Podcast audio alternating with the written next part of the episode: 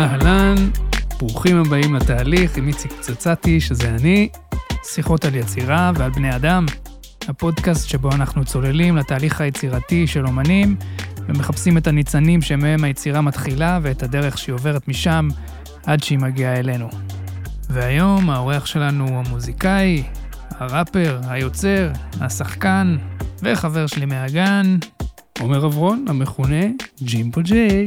מה קורה? מה העניינים? מה המצב? מה נשמע? איפה אני תופס אותך היום?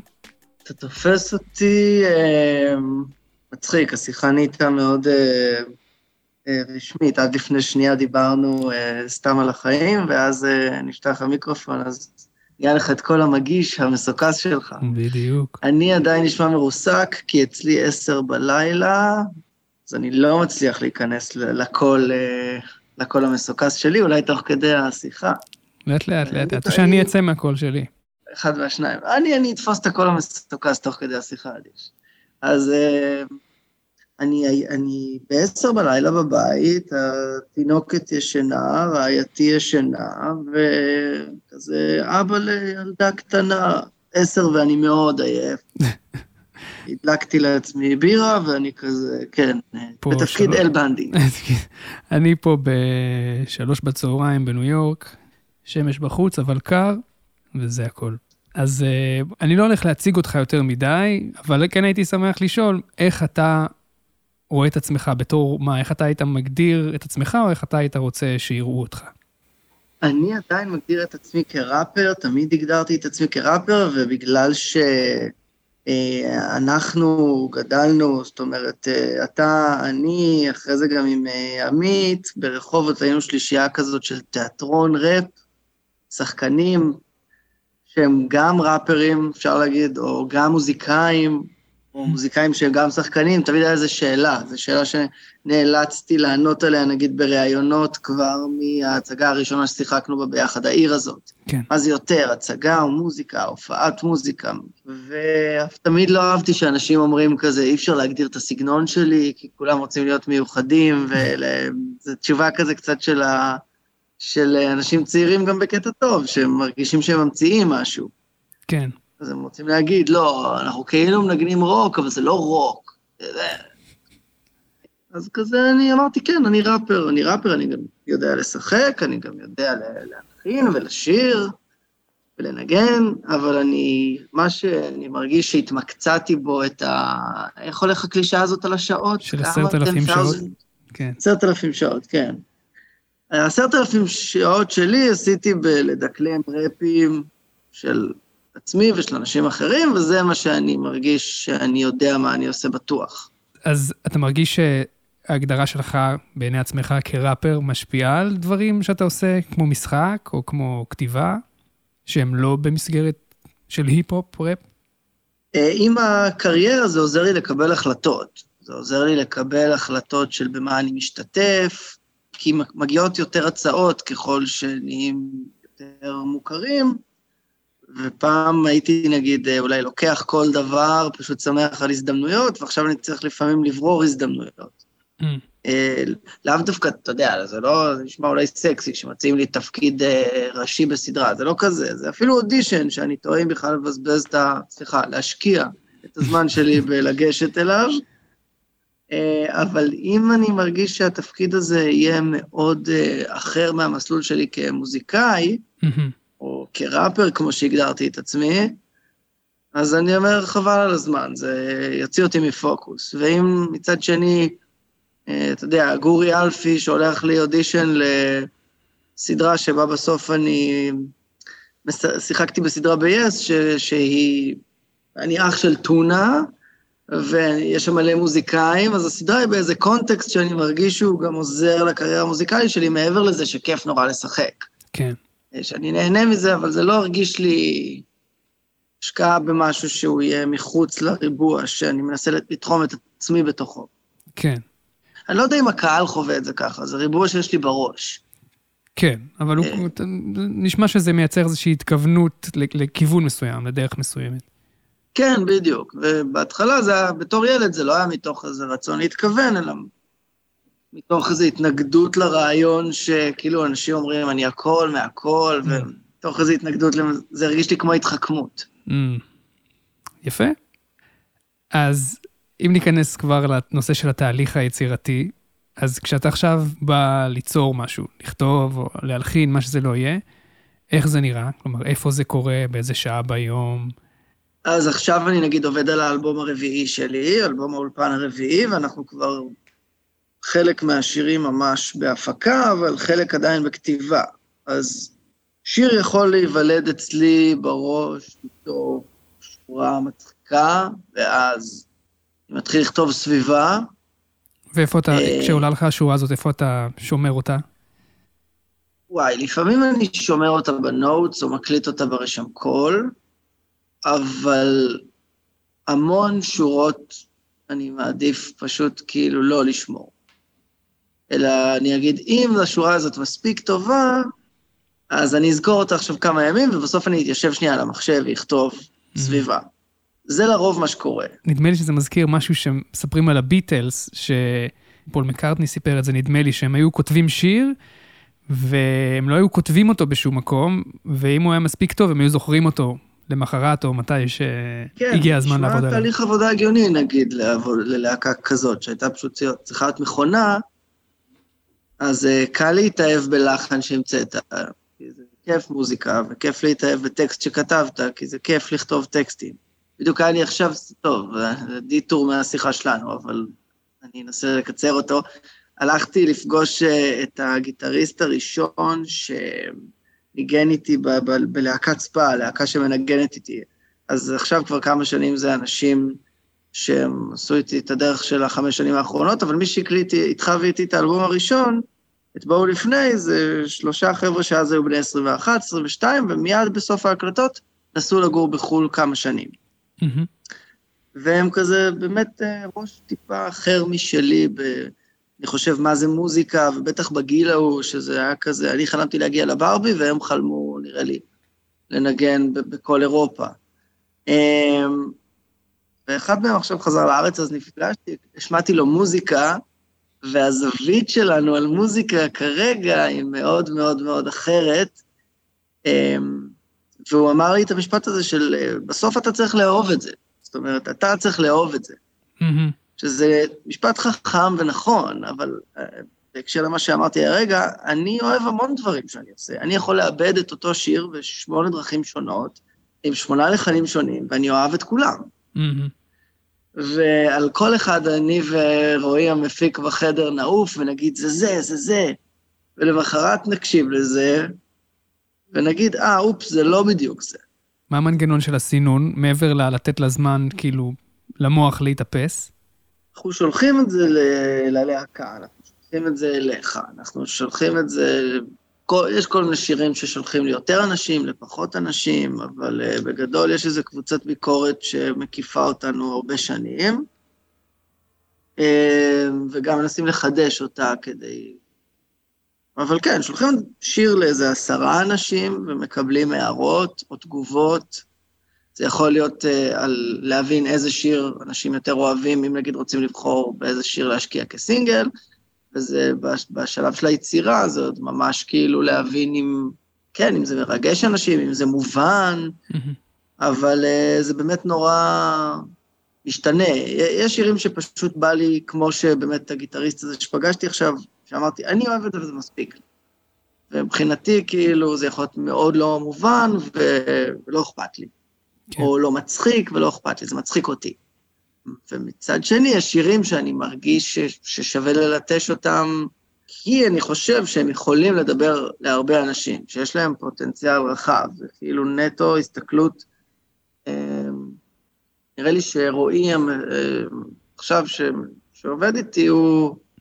כאילו הדיבור הזה בעיניו הוא מאוד לא סקסי. הרבה, כאילו, מנסה כזה לצייר את הדבר הזה בתור משהו שהוא גם אומנותי. אני מבין למה, אבל בעיניי, כאילו, זה די לברוח מזה שלפחות אצלי בגישה זה, זה היבט מסחרי של העבודה. רועי דורון, אגב, חברנו האהוב. אז אני שנייה קופץ לנושא שחשבתי לדבר עליו בהמשך, אבל באמת, נאמר, האלבום הראשון, ובעיקר אה, עשיתי, השיר עשיתי, mm-hmm. היה כאילו, נגיד הפריצה לתוך הרדיו, ולקהל כן. הרחב, נקרא לזה ככה. אתה מרגיש שהשיקולים שלך השתנו אחרי הדבר הזה? כאומן, כלומר, שיקולים האומנותיים כשאתה עובד על, על מוזיקה.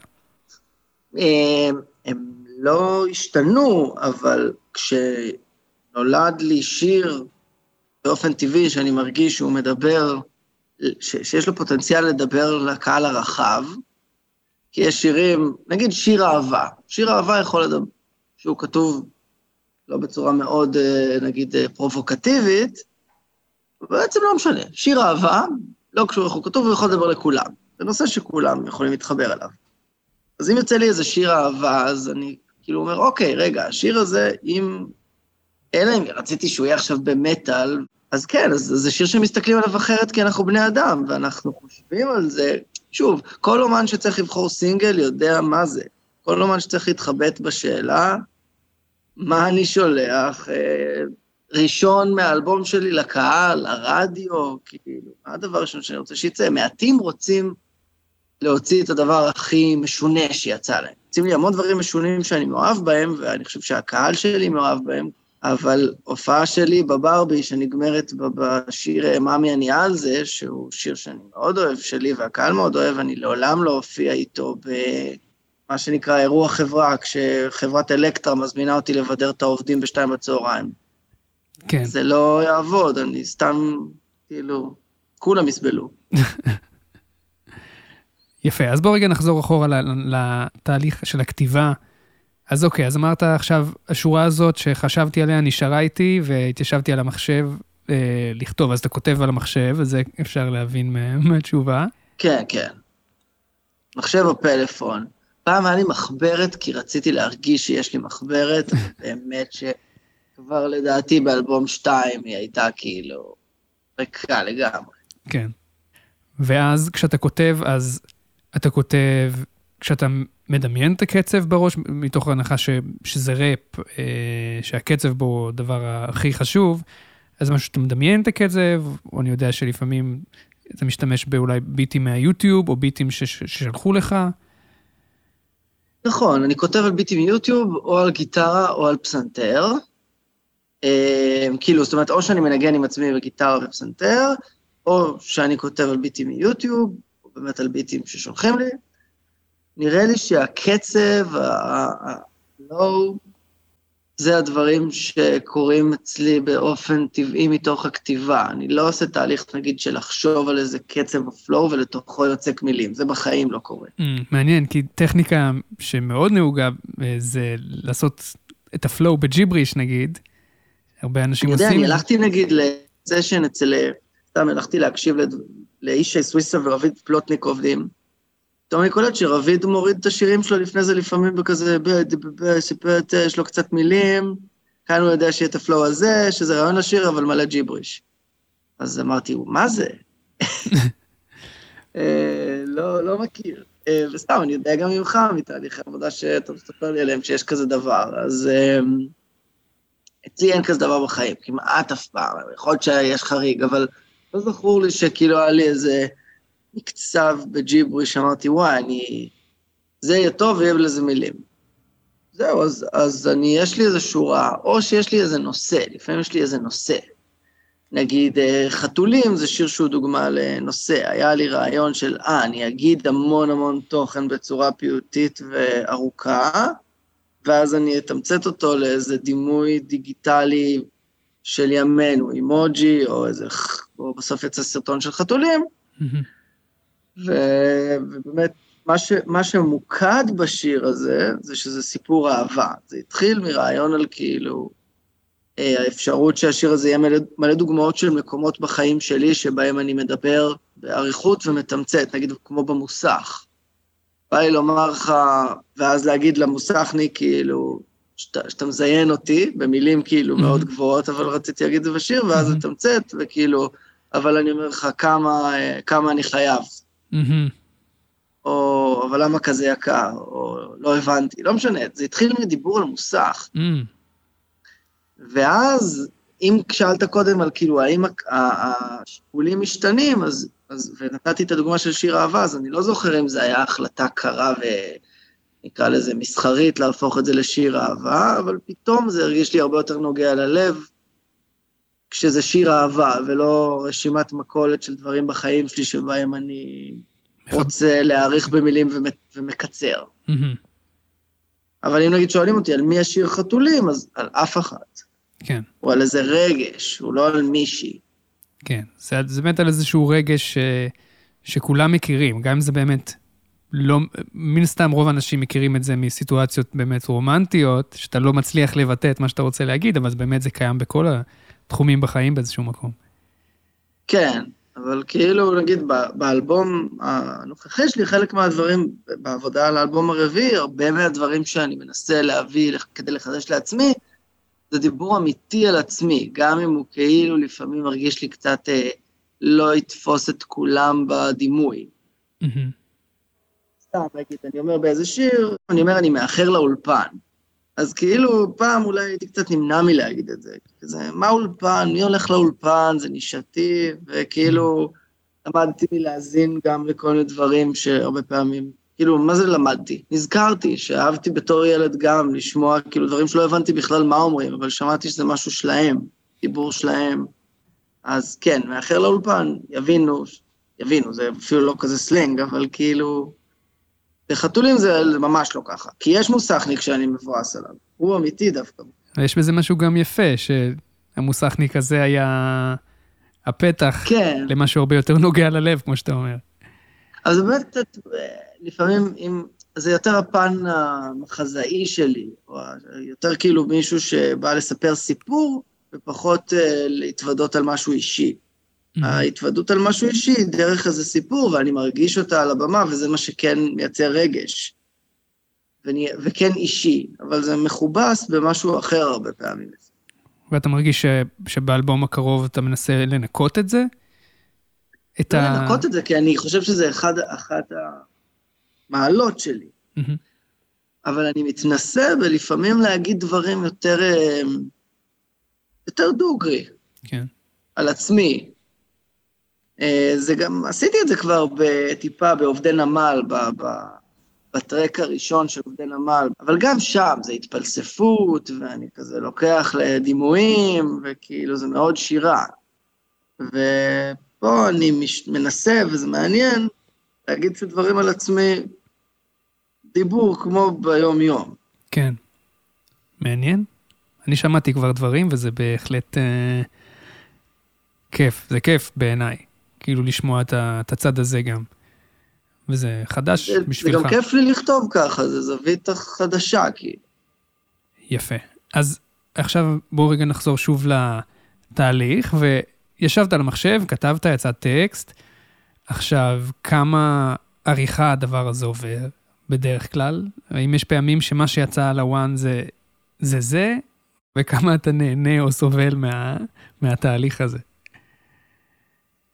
אה, אני, כאילו, אני די קוטר, אז כאילו, צחקת, צחקת ששאלת אותי כמה אני סובל, כי אני באמת מקטר על זה הרבה, אבל אה, בוא נגיד ככה, אני משנה הרבה מאוד מהשירים, ואני משתדל לשנות בקלות. אני משתדל לא להתאהב במה שכתבתי, גם אבל מתוך איזו מחשבה חיובית שכאילו, אם ממש אהבתי משהו, יהיה בשיר אחר.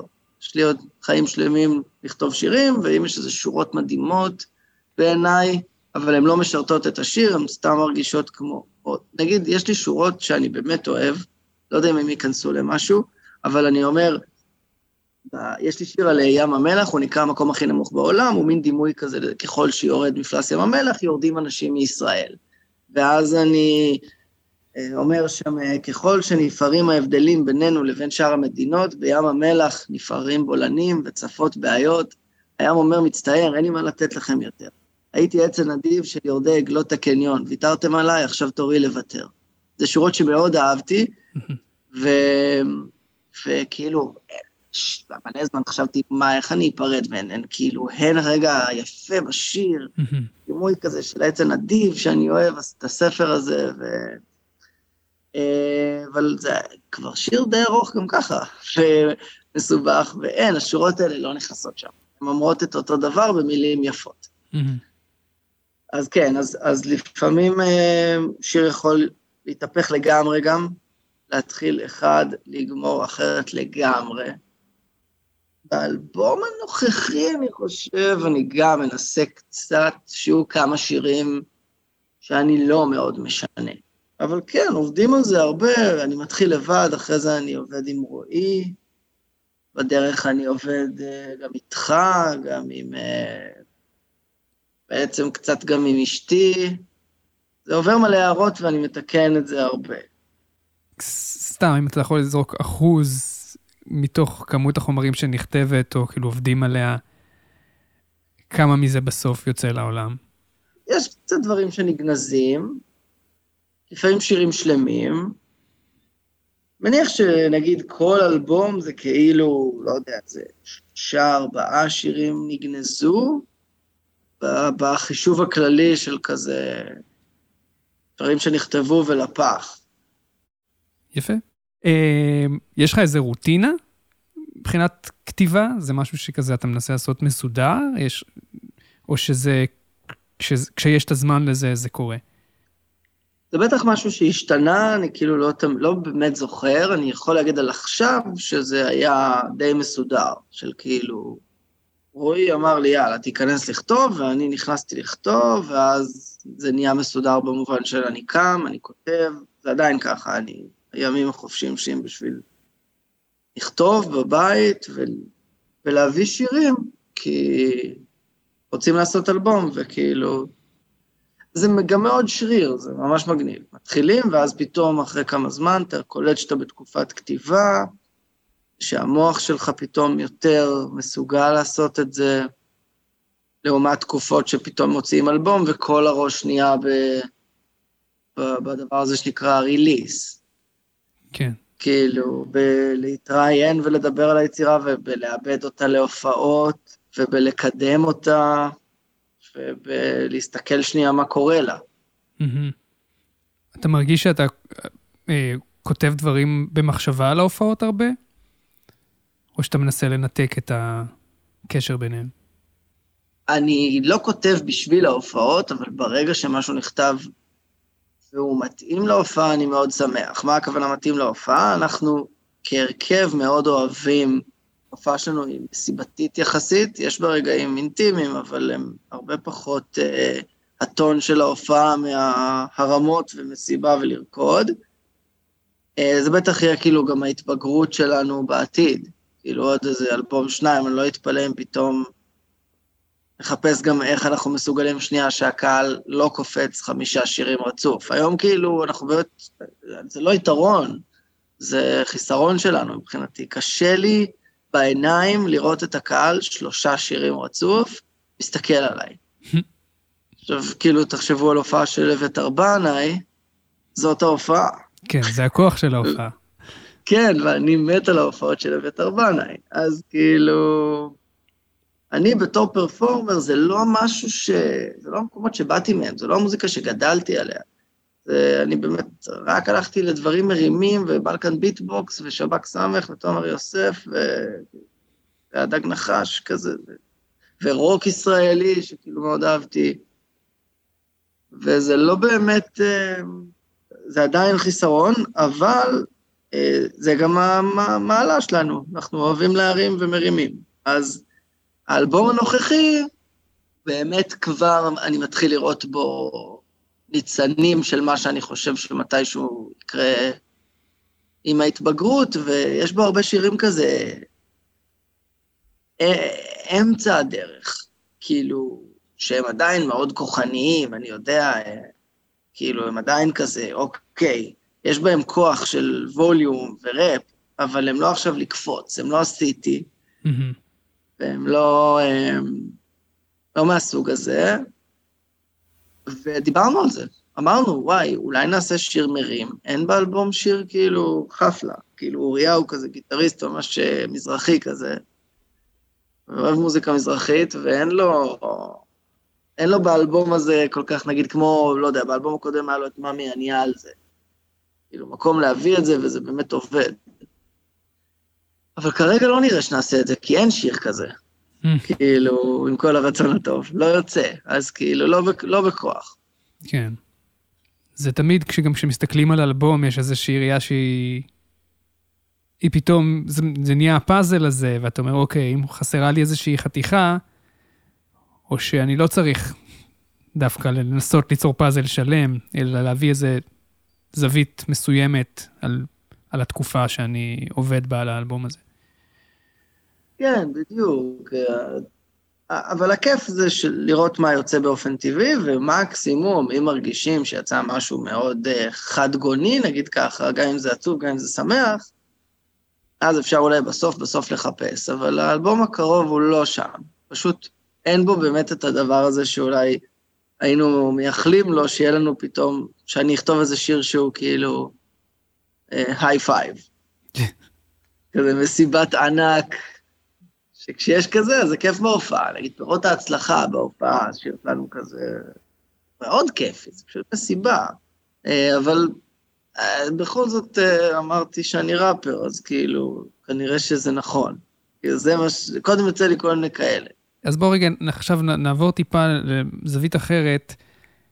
כמה חשוב לך להיות מקורי, או, חדשני, או עדכני במה שאתה עושה? מקורי חשוב לי. כיף לי שהשירים שלי, אה, בחלקם לפחות, הם שירים עם נושא ספציפי מיוחד.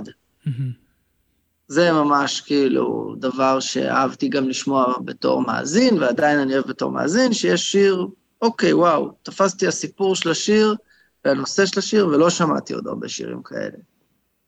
אה, וזה כבר מבחינתי מעלה גם בתור מאזין. אבל מבחינת מודרני ועם סאונדים עדכניים ודברים כאלה, אז, אז לא. לא אכפת לי מזה כל כך. אה, ומצד שני, אני כאילו... יש לי את הטעם שלי, והוא, אני חושב, לא, לא שיא המודרנה, אבל הוא כאילו, רק מהביטוי הזה אפשר להבין שהוא לא שיא המודרנה. אבל זה לא כאילו שעכשיו אני רוצה שנישמע כמו, אה, לא יודע, אה, 70's רוק. למרות שכאילו הלהקה היא להקת רוק. כן. בבסיס שלה. אז אני אשמע, אני חושב די כאילו up to date, אבל זה גם הקטע של לעבוד עם מפיקים. כאילו, זה, זה מרגיש לי גם המקום של המפיקים להגיד, יש, לה, יש לכם עולם סאונד. כן.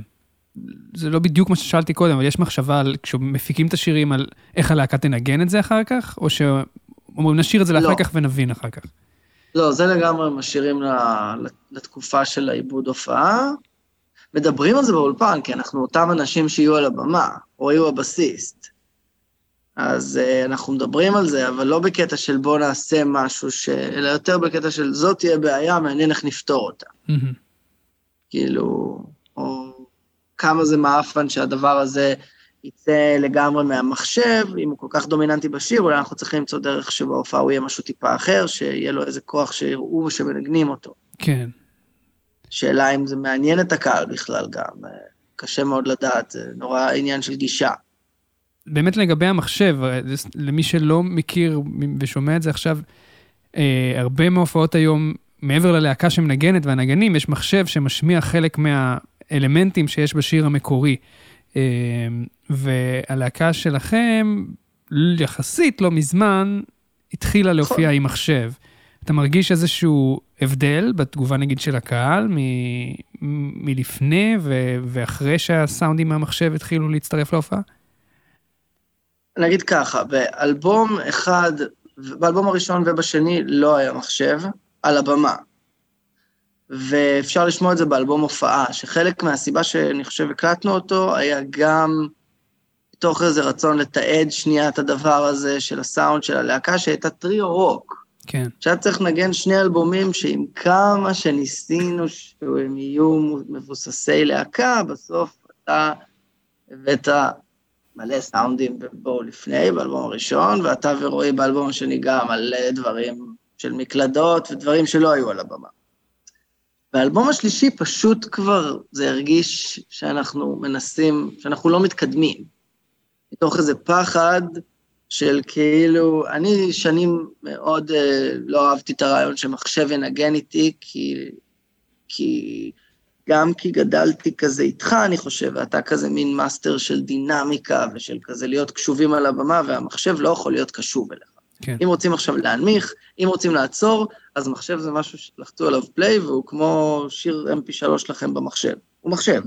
כן. סתם קוראים לו ככה. אמ, אז אחת ההחלטות כדי לא להיות כבולים עליו יותר מדי, היא קודם כל הוא לא מנגן בכל השירים, וב' שהוא לא מריץ דברים יותר מדי, אין המון דברים שיוצאים מהמחשב אצלנו.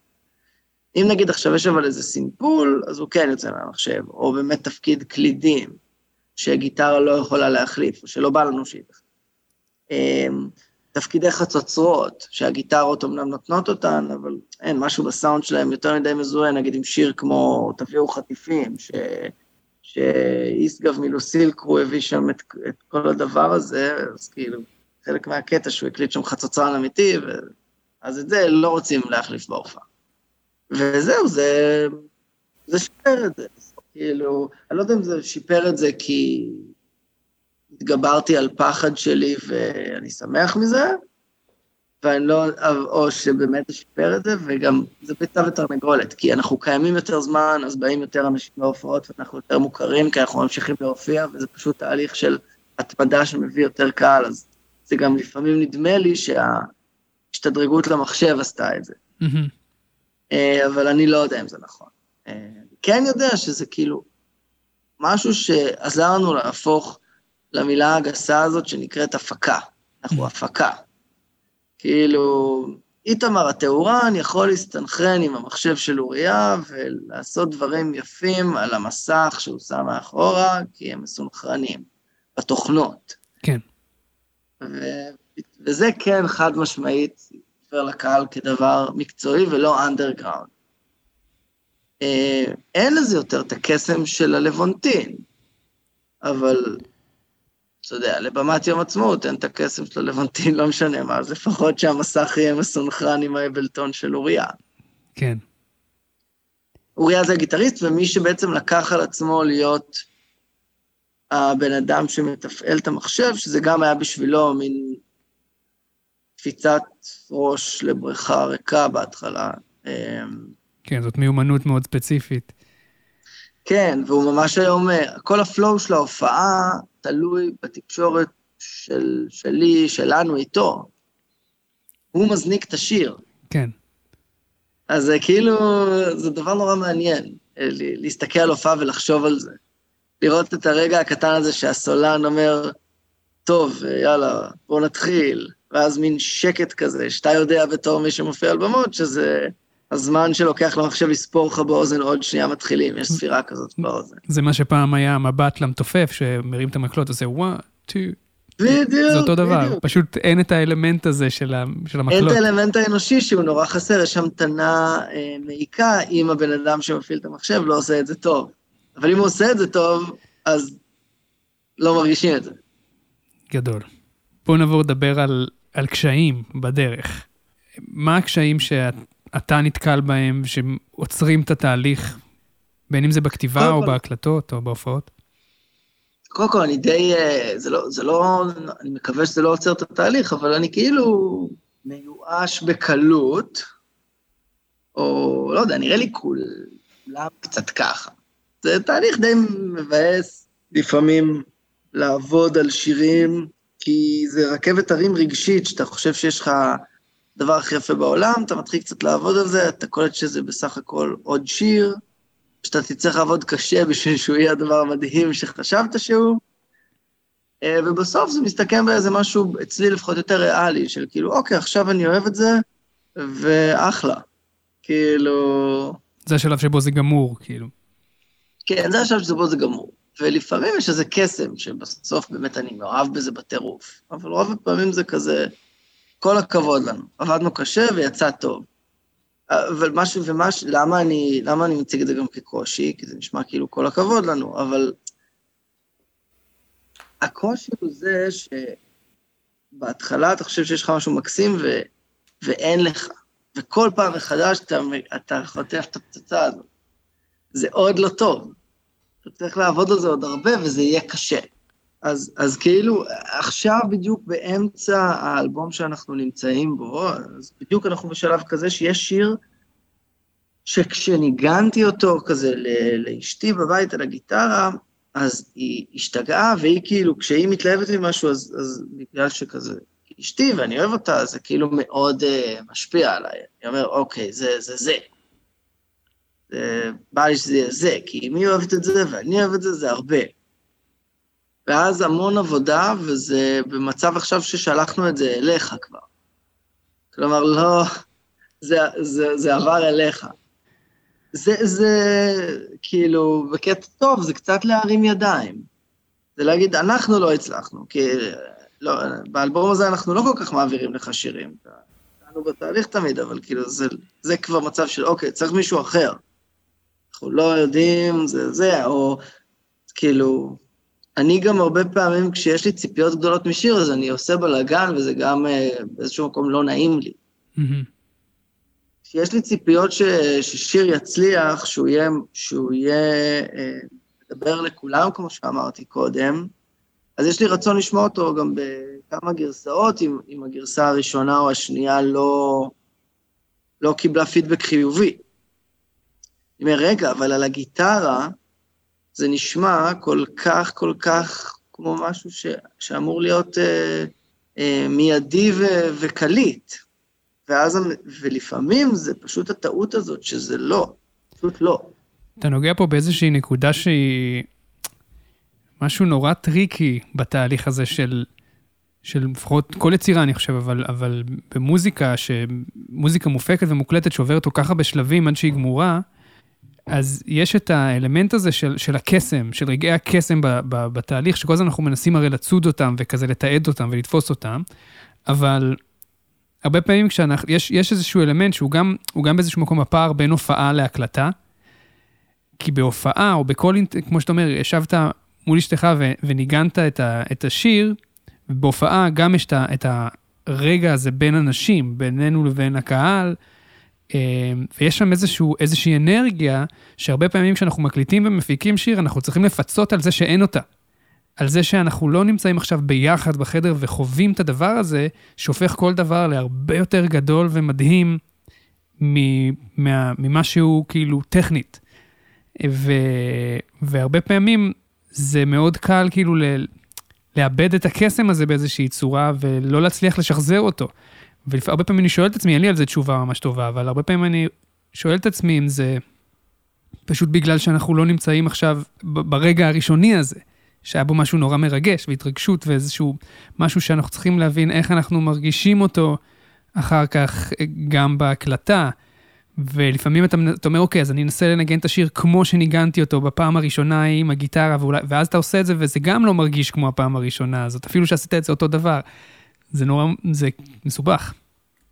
לגמרי, אתה, אני גם מאבד אמון בדבר, אני כאילו באיזשהו שלב אומר, אוקיי, אולי חשבתי שזה שיר שיכול לדבר לכולם, אני צריך להשתחרר מהרעיון הזה, זה סתם עוד שיר שאני אוהב, ואז כאילו אני צריך לחזור שנייה לדבר שהכי אהבתי בעיבוד, גם אם זה היה מאוד משונה, או בעיניי משונה, או... וכאילו, סבבה, זה לא יהיה עכשיו החתולים הבא, אוקיי? נקרא לזה ככה.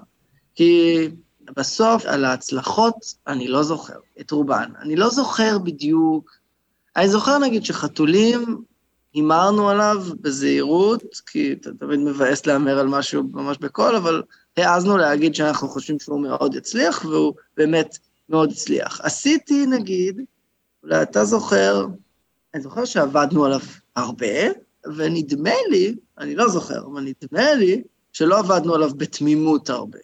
זה... זאת אומרת, עבדנו עליו מתוך הידיעה שהוא שיר ש... טוב, האמת, גם הוא היה קצת מוכר כי הוא יצא כספוקן וורד לפני, ונראה לי שידענו שכדאי להשקיע בו כי, כי הוא אמור להיות חזק. כן, על עצמי אני תמיד מעיד שאני לא יודע לזהות להיטים, אבל אני כן יודע לזהות כשיש, כשזה התלהבות מאיזה משהו, איזה, איזה תחושה של... אבל, אבל צריך להגיד, אני, אני חושב ביושר, כולם יודעים כשהם שומעים משהו שהוא לא להיט. לזהות להיטים אף אחד לא יודע. ו- וכשיש אלבום, אז, אז, אז אתה יודע מה כאילו, מה עמי על זה? באמת, זה אחד שאני חוזר אליו כי זה השיר שלי שאולי אני הכי אוהב. אבל אין לי מה לשלוח אותו לדודה שלי. כן. כאילו, זה לא, זה לא כזה, אני יודע את זה. הוא לקהל שלי, שאוהב אותי, ויודע בדיוק מי אני, על כל האלבומים שלי. ורוצה, לא ורוצה לצעוק יחד איתך, יצאנו לצוד את הנאצים. בדיוק, ורוצה להגיד את המילה נאצים הרבה, וזה מצחיק אותו, ואוהב את הרעיון. אז כאילו, זה לא אנשים ששמעו אותי מתארח וסטלבט בקיבוץ בהכרח, זה כאילו קפיצה גדולה מדי בשבילם אולי. כן, באמת כשאתה מדבר על הסיטי, אז באמת שם, אם, אם דיברנו על העניין הזה של הגרסה הראשונית שיש בה המון קסם, אז זה מזכיר לי גם את הסיטי במובן הזה של יש, יש אפילו ביוטיוב את הגרסה, נדמה לי שזו הפעם הראשונה שעשית את זה על במה, באיזה פואטרי סלאם בירושלים, ו, וגם כשרואים את היוטיוב הזה, מרגישים את הקסם שהיה ברגע הזה. ואז כשהופכים את זה פתאום לשיר, הרי פואטרי סלאם ביצעת את זה חופשי, בלי מוזיקה, בזרימה שלך, ובאמת מתוך איזושהי טריות נורא גדולה של הדבר הזה, שנראה נכתב. וכשהיינו צריכים להפוך את זה לשיר, יש גם פודקאסט בשם, בשם שיר אחד, הפודקאסט המפורסם שעל הסיטי שאנחנו מספרים בו, על כל הדבר הזה, אבל... כן, של כאן. של כאן, אז בכלליות אני יכול להגיד שהיה המון, אוקיי, איך אנחנו מצליחים להפוך את זה למשהו אחר, שעדיין אנחנו מרגישים ממנו את ההתלהבות והאנרגיה, למרות שבוודאות לא יהיה בזה את אותו קסם ש, שהיה בדבר הראשוני הזה. יהיה בו קסם אחר, בתקווה. כן, היום זה מצחיק, כשזה יצא זה היה כאילו מתחרה בגרסת הספורקן וורד של זה, שאז היו לה אלפי צפיות וזה היה המון, והיא כאילו הייתה לז'ה, לאיזה קליקה מאוד קטנה מאוד מוכרת, והיו את הקולות כאילו שאמרו, איזה אכזבה, מה... מסחרתם את השיר. העיבוד המוזיקלי לא מבין את השיר.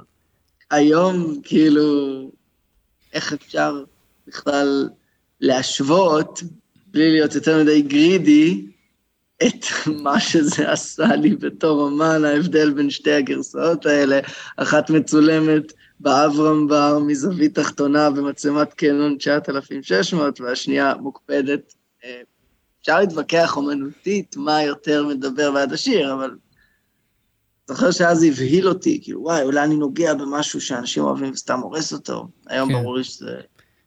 והזכרתי קודם, בהקשר הזה, את ה... בהקשר של התהליך, את אה, סטלבט בקיבוץ, אז זה נגיד דווקא שיר שהתהליך שלו, באמת, זה היה לא מזמן, אז אני יכול להעיד, ממש לא צפיתי את גודל ההצלחה, בקטע של להמר על לעיתים, וגם שהחלק שלי בתור אורח היה באמת לבוא לגל ניסמן מפולטרנק לאולפן פעמיים, ועוד פעם לתל אביב פשוט להקליט את זה שם באיזה אולפן.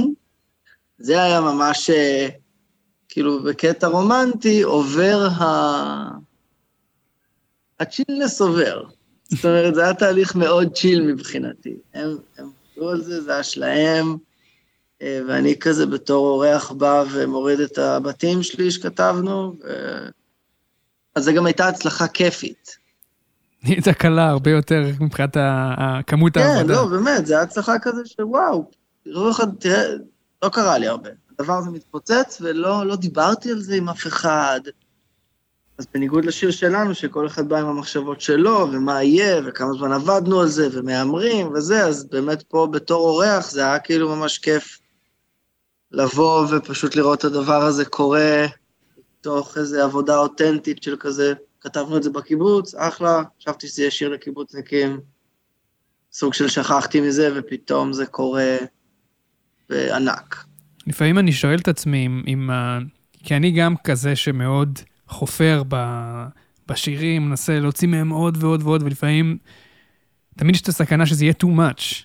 אני, אני מנסה תמיד להיות מודע של לעצור בזמן, אבל לפעמים אתה שואל את עצמך, אולי אני סתם, אולי אני צריך ללכת עם הדבר הראשון הזה ולתת לו לקרות. אני עכשיו מנסה, אני מנסה. זה לא בטבע שלי, אבל יש כמה שירים שאני מנסה, ו, אה, ואני גם לא מתקן טקסטים פתאום שהם מטומטמים. תן דוגמה, ו, וזה לא טקסט מטומטם בעיניי, אז אני רק אגיד את זה לפני שאני אכפיש אותו. אה, חברנו היוצר האדיר וכובש הבמות והמדינה רביד פלוטניק, שר בסמוראי שאני מתארח בו, גם אם הבאתי בכי, דם ודמעות. זאת אומרת, בכי ודמעות. עכשיו, הרבה זמן אמרתי כאילו, זה אותו דבר, אחי. והיום אני מבין, זה מה של להבין. היום אני יותר מקבל את הגישה שזה מוזיקה ורגש. ו... והוא לא רצה להחליף את זה. אני לא יודע אפילו אם אמרתי לו את זה בזמן ההקלטה, אמרתי את זה לעצמי, אבל כאילו, או שכן, לא זוכר, זה לא היה דיבור נראה לי. זה כן ישב לי בראש. והיום אני אומר, זה חלק מהסיבה שזה עובד. משהו שם פשוט ב... עכשיו שוב, אם זה היה שלי, אני לא חושב שהייתי שר את זה. Mm-hmm. אבל אה, אז, פעם זה היה פשוט פסול בעיניי. והיום זה לא פסול בעיניי. היום זה כאילו, ויש לי גם כאלה. יש, יש את האלמנט של איך משהו, איך המילים נשמעות מוזיקלית, כלומר הסאונד שלהם, כי הרי הביטוי המקורי זה דם, יזע ודמעות, נכון? דם, יזע ודמעות, כן. אז גם המילה יזע היא קצת מגעילה, לא? לשים אותה בשיר. כן, מגעילה מאוד, מגעילה. ואם אתה רוצה לשיר את זה עם המנגינה, גם אם...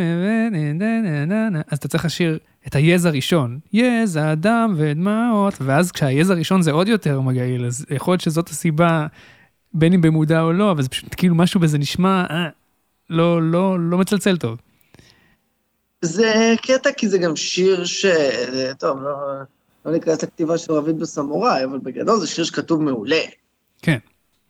זה לא שיר שרביד לא... אני אשאל אותו, מעניין, או שאתה תשאל אותו בפודקאסט איתו. אה, אבל זה לגמרי כאילו מהמקרים שפעם חשבתי כאילו, למה יש פעמיים וריאציה על המילה בכי? Mm. כמה בכית בקרבות הסמוראי האלה, שאתה רוצה להדגיש את זה כל כך חזק. אה, והיום אני מבין שלא, זה מוזיקה. זה מוזיקה, וזה מדבר לרגש, ובתור מאזין, המילים הם גם מקום נמוך יותר מהמוזיקה ברגש שלנו, מהחיפוש אחרי רגש בעיניי, ואני עדיין מאוד מקפיד על המילים, כי אני מרגיש שזה הדבר שאני יודע לעשות טוב. אז אין לי מה להתעלם מזה, אבל זה יכול לעבוד גם בלי זה. כן. יש, סתם אנקדוטה קטנה, יש את השיר המפורסם מאוד, אחד השירים הכי מפורסמים בהיסטוריה, I want it that way, של ה-Backstreet Boys, שאם תקרא את המילים שלו, הם, אין בהם היגיון אפילו. והם ניסו להחליף את המילים, וזה לא היה נשמע טוב. ומי שכתב את זה, אם אני לא טועה, זה מקס מרטין, המפיק השוודי הנודע, שכתב את השיר מתוך מה שנשמע טוב. וזה באמת, אתה שר... והוא כתב את זה כשהוא היה, אם אני לא טועה, ונראה לי שאני מספר את זה מסיפור שאתה סיפרת לי, אה, אה, גם עולה חדש עדיין. כן, האנגלית שלו כנראה לא הייתה כל כך טובה. והוא. כתב כן. שיר נורא יפה, אבל המילים שלו לא יצאו באמת הגיוניות. אבל... כן, כשסיפרת לי הלכתי לקרוא את המילים ונדהמתי. ממליץ לי כולם, אבל כשנגיד, אתה יודע, עד היום זה, זה שיר שכולם מכירים. כשאני, יוצא לי לתקלט ואני משמיע את השיר הזה, אנשים שרים את המילים בכזאת אקסטזה, הם אפילו לא חושבים בכלל על מה זה אומר, ואם זה אומר משהו, זה פשוט נשמע טוב. כי בסוף רובנו צריכים איזשהו, כאילו, שוב, אני מדבר עכשיו מבחינה מוזיקלית מסחרית. מה שאתה כאילו צריך זה, זה שורת הוק חזקה, משפט, כי אין, נשאר איתך מה I want it that way, uh, כמה שורות שהן באמת חזקות, you are my fire, כאילו זה חזק לי בראש. כן. העולם, העולם כן. משתנה שאתה שומע את השורה הזאת, כל פעם חדש. הרבה פעמים הרצף הסיפורי הוא לא קריטי. יפה. אז בואו עכשיו נעבור לחלק הסוגר של השיחה הזאת, ואני אזרוק אה, כל פעם מילה, ואתה תגיד מה זה אומר בשבילך.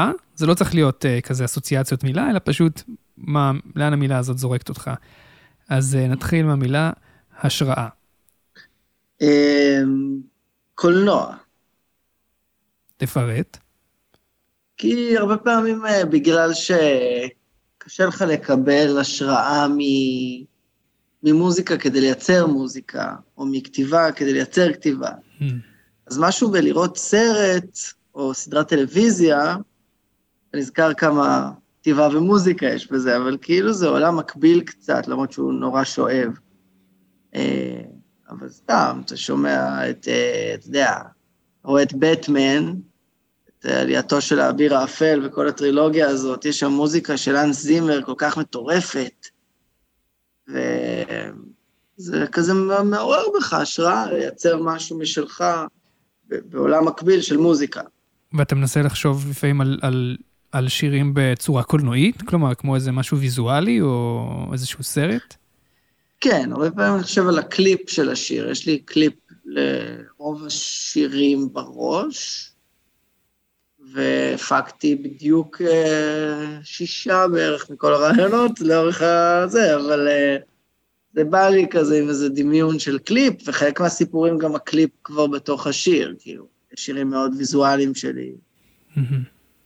כאילו, תביאו חטיפים, שמפגין חוסם צומת עם אוטובוס, אז קל לדמיין מה היו רואים בקליפ, אם זה היה אחד לאחד. כן. גם אני תמיד מנסה, כאילו, אני אוהב ששירים מצטיירים לי בראש כמו איזה סצנה שאפשר לדמיין אותם. וזה באמת שיר כן. שאתה לא צריך כל כך קליפ בשבילו, כי השיר הוא הקליפ כבר בפני עצמו. השיר הוא הקליפ, לגמרי. חשבתי להפיק לו קליפ כשיצא האלבום, ואמרתי כאילו, זה יהיה קליפ מתחכם אם אני לא ארצה לעשות את הדבר עצמו, והדבר עצמו הוא כבר השיר, אז אין מה להפיק לו. כן. בטח לא במסגרות תקציב, עם כל הכבוד לתאגיד הענק ג'ימבו ג'יי. אה, כדי שזה יראה יפה, זה צריך להיות כזה ממש מופק ברמה עם אוטובוס ולחסום את איילון, זה, זה הדבר שאתה מצפה לראות. אז כזה, ירדתי מזה. אז נעבור מפה למילה הבאה, מתוך זה, כסף. כאילו אמצעי להנאה, אמצעי להנאה. אתה מרגיש שהכסף, טוב, מניח שענינו על זה כבר היום, אבל זה חלק ממערכת השיקולים שלך כשאתה, כשאתה יוצר? דווקא כסף לא, כסף לא. Hmm. כי כשדיברנו על, על האם אני כאילו מודע לאיך שיר, כמה הוא אמור לתפוס, זה לא כמה כסף הוא אמור לעשות. יש גם שירים שנראים שמאוד הצליחו ולא עשו הרבה כסף. Uh, הכסף בדבר הזה הוא מאוד ארעי ומשונה.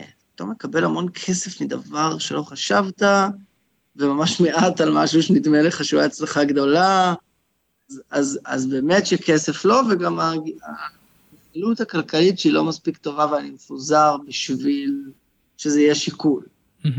ומצד שני, אני מאוד אוהב כסף, כי כסף קונה לך דברים כמו קליפ יפה או חיים טובים. אבל כאילו... אבל זה לא שיקול. הרצון ששיר יגיע רחוק הוא לא כסף, הוא יותר רצון כזה לכבוש את העולם. אז נעבור למילה הבאה, או הביטוי הבא, יחסי אנוש. יחסי אנוש. איזה כותרת. זה הופך את זה למאוד טכני. אתה יכול גם לקרוא לזה מערכות יחסים, אבל זה לא רק זה. יחסי אנוש זה, זה מבחינתי, אה, כאילו בתפיסת העולם שלי זה הדבר הכי חשוב. כלומר, לפעמים אני יכול להתפשר ממש על האומנות שלי בשביל שיחסי האנוש יהיו סבבה. תן איזה דוגמה. יכול להיות שבשירים שהם כאילו שלי, שאני חתום עליהם, יהיו דברים שאני לא כזה אוהב. כי מישהו רוצה להרגיש חלק, כי למישהו יש רעיון, ו... וגם כי השתכנעתי שעוד אנשים חושבים שהרעיון טוב. כל החדר אומר הרעיון גרוע, והוא אומר לא, אני אומר לכם זה יפה, אז לבד, הוא לבד בזה וזהו. אבל לא אכפת לי לוותר על דעתי בשביל להיות חלק מקבוצה מתפקדת של אנשים שנהנים. מה זה מתפקדת? אפשר לתפקד גם בקונפליקט, אבל כאילו, בא לי ליהנות, ובא לי כזה שהיחסי אנוש בסביבה שלי יהיו הכי טובים שאפשר. בגלל שזה דבר אה, יצרי, התחום, או החיים בכלל. כאילו, יש אגו גם בעבודה בדואר. אז אני, אני מנסה להסתדר עם אנשים. אז מכאן נלך לעוד, לעוד מילה שקשורה לזה, קנאה.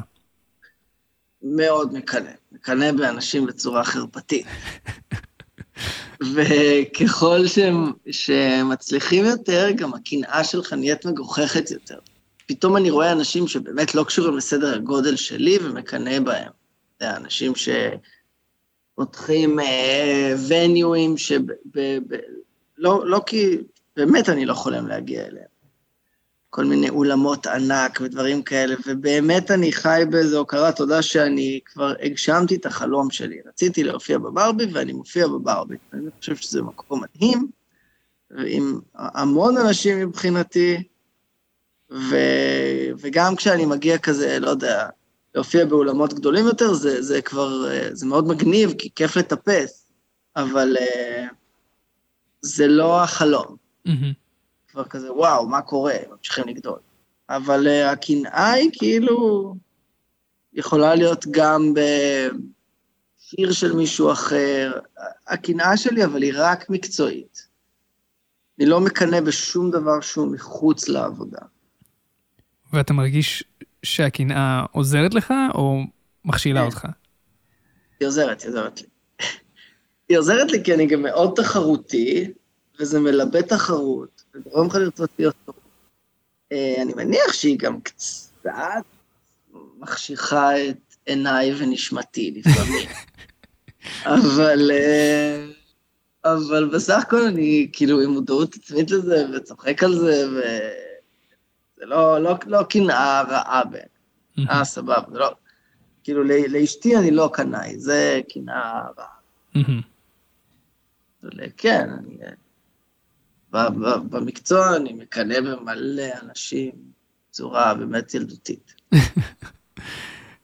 אז נעבור לעוד מילה, אמ, במה. במה זה כאילו הדבר שאני צריך בשביל להיות במצב רוח אה, טוב.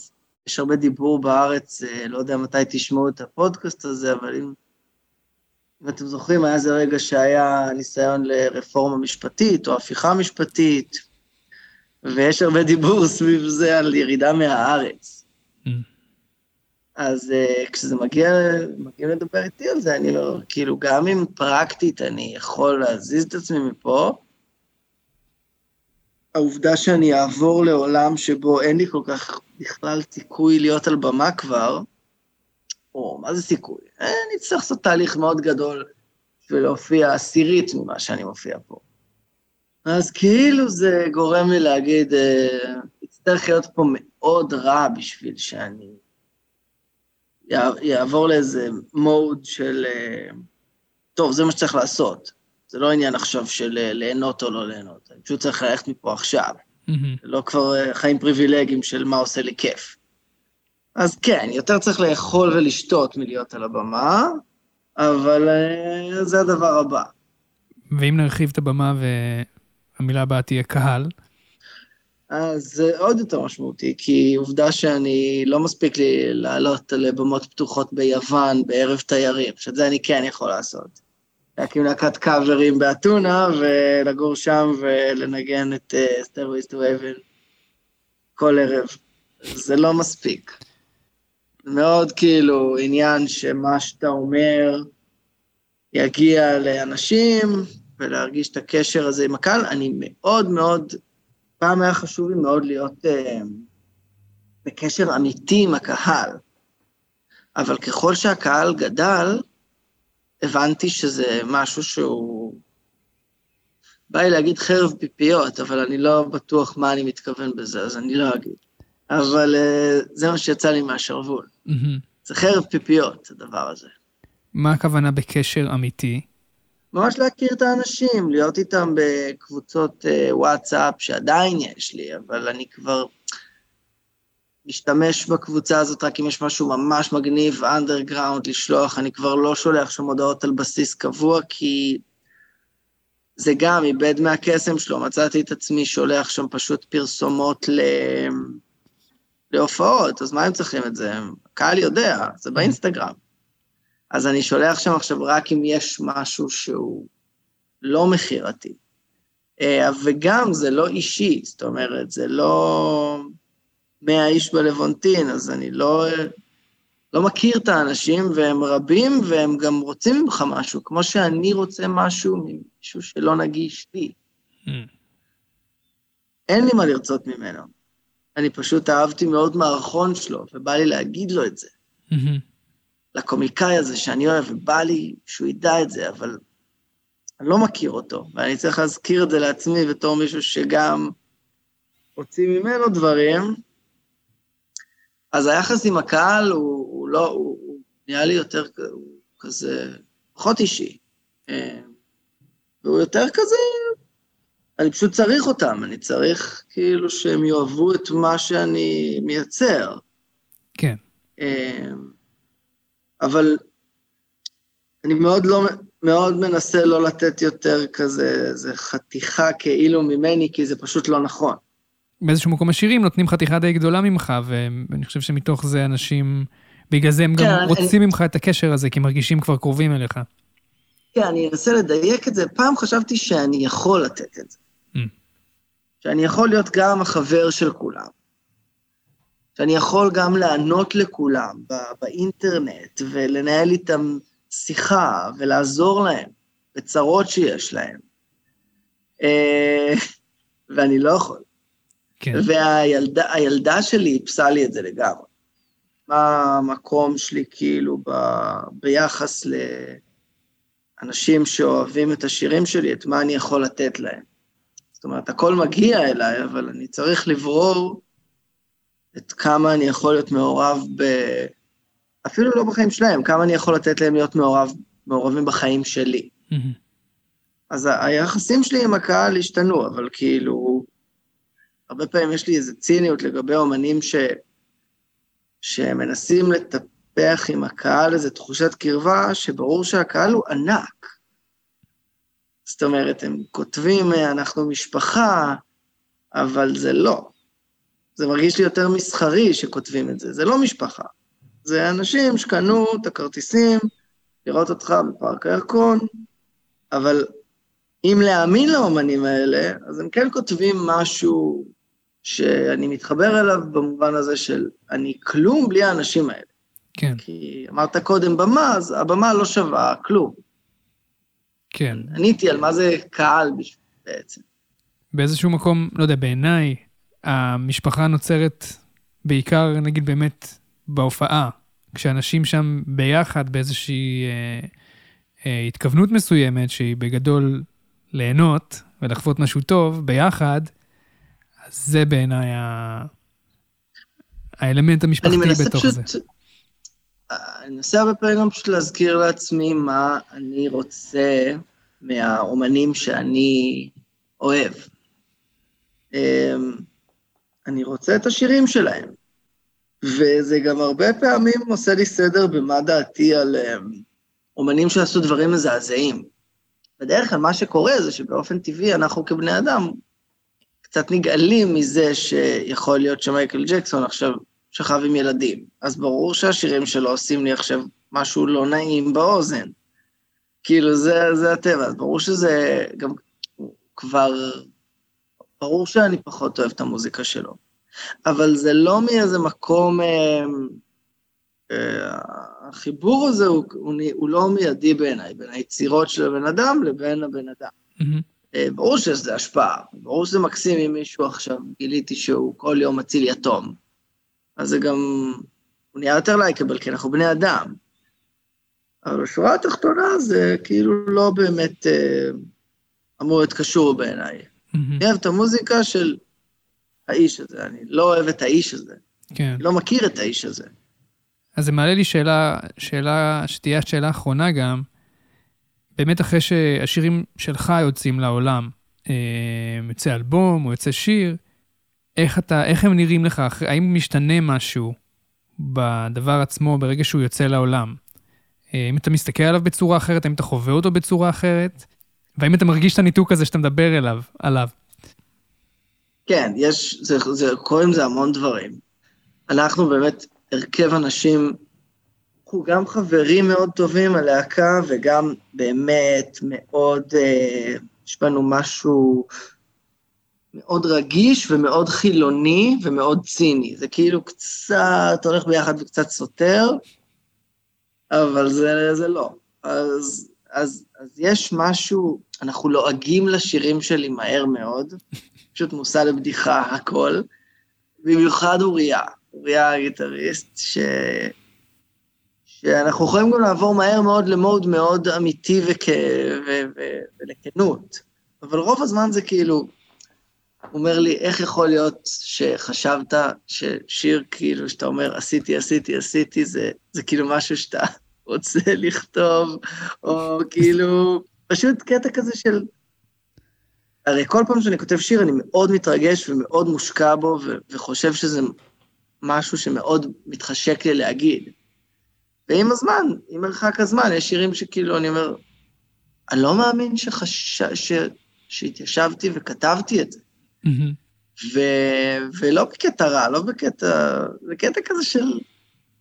ועשיתי, אני מרגיש בקריוקי, אני מת על השיר, אני חושב שהוא, אני עדיין מאוד אוהב אותו ומאמין בו, אבל הוא נהיה גדול ממני. והקהל מגיב אליו בצורה לא פרופורציונלית, לפעמים.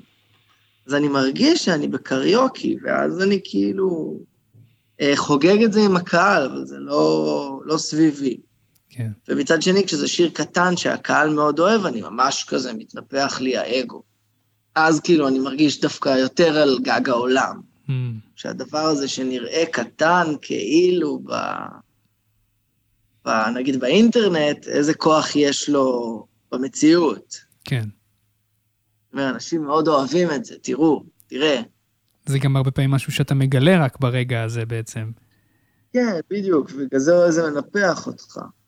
אתה אומר, אה, אוקיי, זה כאילו, יש את זה, יש אותי. ויש דברים שגם אני הרבה יותר אוהב עם הזמן. את הכל אני מאוד אוהב, כן? אתה, אתה חוזר לשמוע את זה שוב מדי פעם?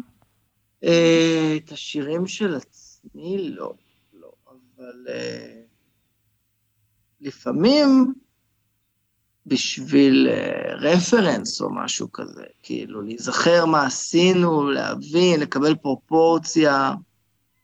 אני לא נהנה מלהקשיב למוזיקה של עצמי. עבדתי, עבדנו על השירים המון, שמענו את זה המון, טחנו את זה, אולי, אז נראה לי רוב האומנים ככה, שהחלטות שעשית, זה היה כאילו לא מזמן, אבל זה לפני חמש שנים, אבל הן כבר נשמעות לי גרועות. אולי אני אסלח לעצמי עוד עשרים שנה. אגיד, זה מגניב שחשבתי שזה אדיר. אבל עכשיו אני כזה, אה, זה תיאטרלי מדי, כאילו, שומעים שאני משחק בתיאטרון בימים, עכשיו כאילו הייתי עושה את זה הרבה פחות משוחק. כן, טוב, תמיד יש את ה... היום הייתי כנראה עושה את זה אחרת, אבל באיזשהו מקום, אם, אם, היינו, עושים, אם היינו צריכים לחכות כדי לעשות את זה אחרת, שום דבר לא היה יוצא אף פעם. כן, לגמרי. אני רק אגיד, אנחנו מאוד אוהבים את השירים, והצחוק על עצמנו, עליי, על, על, הוא בעיניי דבר מאוד בריא ומקרקע. אני חושב שזה מאוד מתחבר למה שאמרת קודם, שאתה מנסה לא להתאהב במה שאתה כותב, זה בעצם סוג של אותו, אותה גישה, אני חושב, שלא לא, לג... לא לנהוג בחרדת קודש בדברים שאנחנו עושים. כן, בגלל זה אמרתי שאנחנו חילונים. כאילו, כי כאילו מוזיקה היא באמת כאילו הדת שלנו, הדבר שאנחנו יכולים שנייה להתרגש ממנו בטירוף, או באמת החוויה הזאת של להיות עם המון אנשים ולשיר כמו בטקס משהו, אבל אנחנו בסוף אה, מאמינים שבאמת הכל הבל הבלים. אז, אז כאילו גם לא לקחת את עצמנו יותר מדי ברצינות, כי גם זה מקצוע שיכול לעלות לך לראש. אתה מקבל המון אהבה זה גם אולי קצת יותר מסביר את מה שהתכוונתי קודם. אתה מקבל המון אהבה, אתה מרגיש שאתה יכול לפתור לאנשים את הבעיות, לפעמים. עכשיו, לפעמים אתה באמת יכול לשמח אנשים. אתה יכול לפתור את הבעיה, אתה יכול ללכת לבקר מישהו שלא יודע, חולה, זה מצווה יפה וזה אדיר. אתה לא יכול כאילו... מישהו שבור לב, זה מסוכן להתערב לו בלב, ב-DM, באינסטגרם. כן. עדיף כאילו לא להיות הפסיכולוג של אנשים. אני זוכר את עצמי בתור ילד, בונה על כאילו מפורסמים שיפתרו לי את הצרות. כי הם אדירים. ברור. כן. ואני, ואני לא רוצה לדמיין עם מה מתמודדים אנשים, כאילו, אתה יודע, יש כוכבים עצומים שבאמת, אה, אה, אני מרגיש שאליי אין הערצה, יש כאילו מין הערכה אליי, אני איזה... כוכבי ילדים וזה, אתה יודע, זה נראה לי ממש מפחיד להיות אנשים כאלה. Mm. שאתה כאילו, אנשים תולים בך תקוות. כן, זה הרבה אחריות. באמת, אחריות מזעזעת בעיניי. להיות מפורסם בסדר גודל כזה, זה אחריות מזעזעת. זה, זה הקעקוע כן, הבא ואז- שלי. קעקוע קצת מסורבל, אבל זה הקעקוע הבא שלי. בכל זאת אחרי שלוש בירות. איי איי. אז בנימה זו, אה, נסיים את השיחה הנפלאה הזאת שהייתה פה, ויש לך משהו אה, להגיד, אה, דברי פרידה? לא, יצאתי עם קעקוע, קעקוע ראשון שלי, או. אז אה, יותר מזה אני לא יכול לבקש. שעה טובה, אולי גם אני אעשה מזה את הקעקוע הראשון שלי, נעשה ביחד, קעקוע חברים. או, אז אה, יאללה, עד הפעם הבאה. אני הייתי איציק פצצתי, זה היה ג'מבו ג'יי, המכונה ג'ימבו ג'יי, המכונה עומר אברון. יאללה, ביי. יאללה, ביי.